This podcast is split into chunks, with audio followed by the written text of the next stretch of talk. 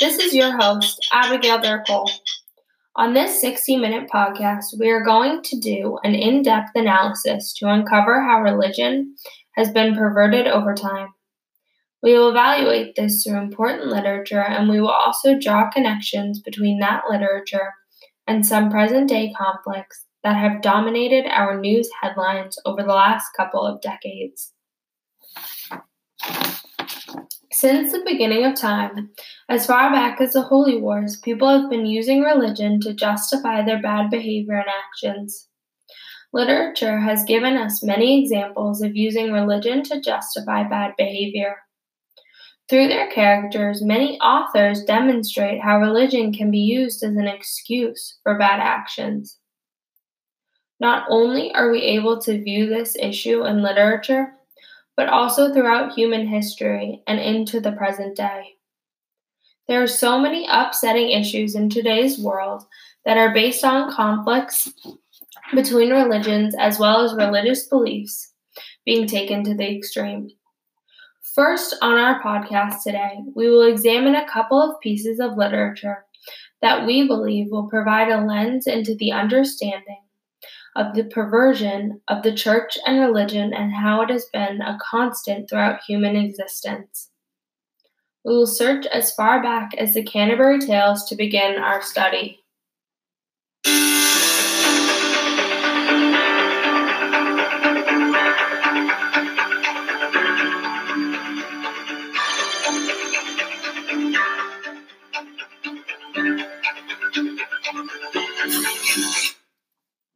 The Canterbury Tales were written by Geoffrey Chaucer between 1387 and 1400.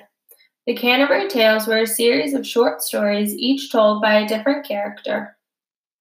Each pilgrim told their story on their journey to the shrine of St. Thomas à Becket.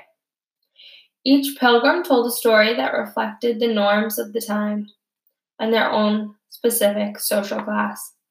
Today we are going to focus on the Pardoner's Tale. In this tale, the reader sees how Chaucer shines a light upon the hypocrisy of the church. In the Pardoner's Tale, the corrupt and misguided ways of the church are demonstrated. Through his tale, the pardoner is trying to persuade people to buy overpriced pardons or indulgences. A pardon or indulgence is something that is sold or given out by the church to forgive a person's sin. While the pardoner preaches that greed is the root of all evil to various congregations, he then offers fake relics, which he tells his parishioners have the power to heal them. He targets people who are very vulnerable and then uses the church to gain wealth. He uses the power of his position and the authority of religion to steal from people. Later in our podcast, we will try to connect this example, seen in medieval literature, to the child sex abuse scandal that has rocked the Catholic Church today.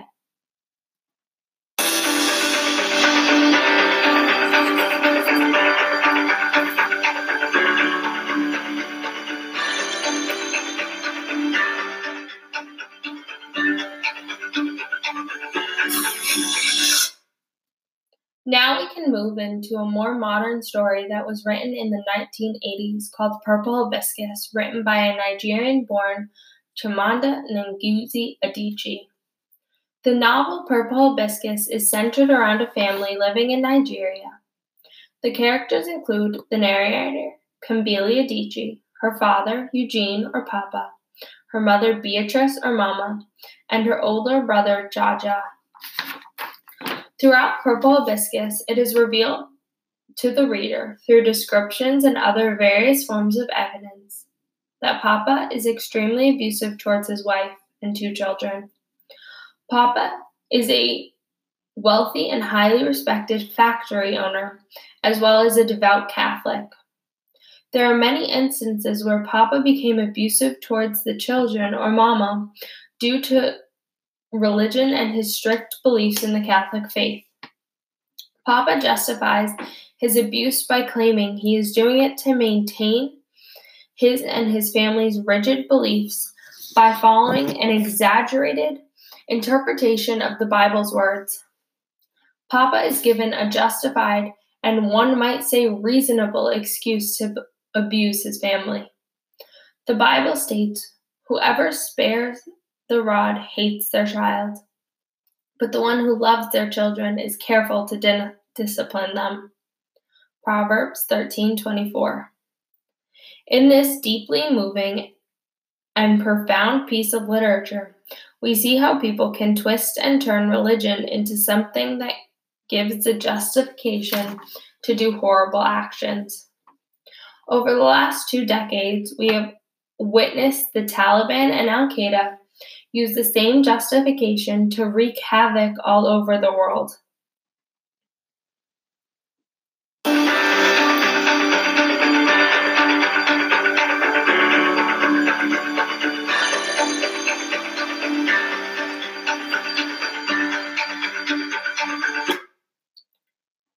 When we look back throughout history and now reflect on what is happening in today's world, it is heartbreaking to see religion being used so incorrectly. Religion has consistently been a cause of disagreements, disputes, and even wars. People have often used religion against each other or have allowed themselves to get consumed into the most extreme versions of the faith. The most prevalent example of this is two extremist groups in the Middle East called the Taliban and Al Qaeda. The Taliban is an ultra conservative political and religious group. They emerged in Afghanistan in the mid 1990s. The Taliban has a main focus in Afghanistan and Pakistan. They have terrorized Afghanistan by ruling with Sharia law and changing the economic and social landscape of the country. Al Qaeda, on the other hand, is a global terrorist movement. Al Qaeda is a multinational organization founded in 1988 by Osama bin Laden. They operate as a network of Islamic extremists and were responsible for multiple attacks against society, including the 9 11 attacks on U.S. soil. All of these people are acting as fundamentalists they are using things that were written thousands of years ago in holy texts such as the Quran and the Bible and blowing them way out of proportion.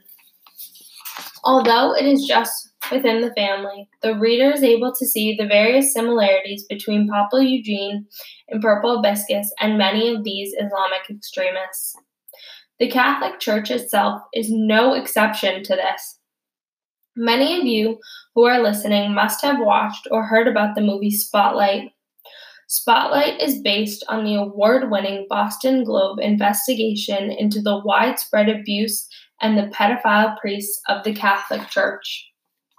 The cover up by the church over decades has been unbelievable. As reported by the BBC, one church commissioned report in 2004 said that 4,000 U.S. Roman Catholic priests had faced sexual abuse charges in the last 50 years that involved more than 10,000 children, mainly boys. For years, priests in the Catholic Church and around the world in many different countries have been abusing young boys and girls. They use the fact that they are a prominent member of the church to cover up their heinous crimes. These people are all hiding behind religion, creating a religious persona to get away with crime. They hide behind a religious persona to win the trust of parents and children alike. It is fascinating that Geoffrey Chaucer, writing in medieval times, was discussing the same type of issue that we see today with the corruption and the hypocrisy inside the church.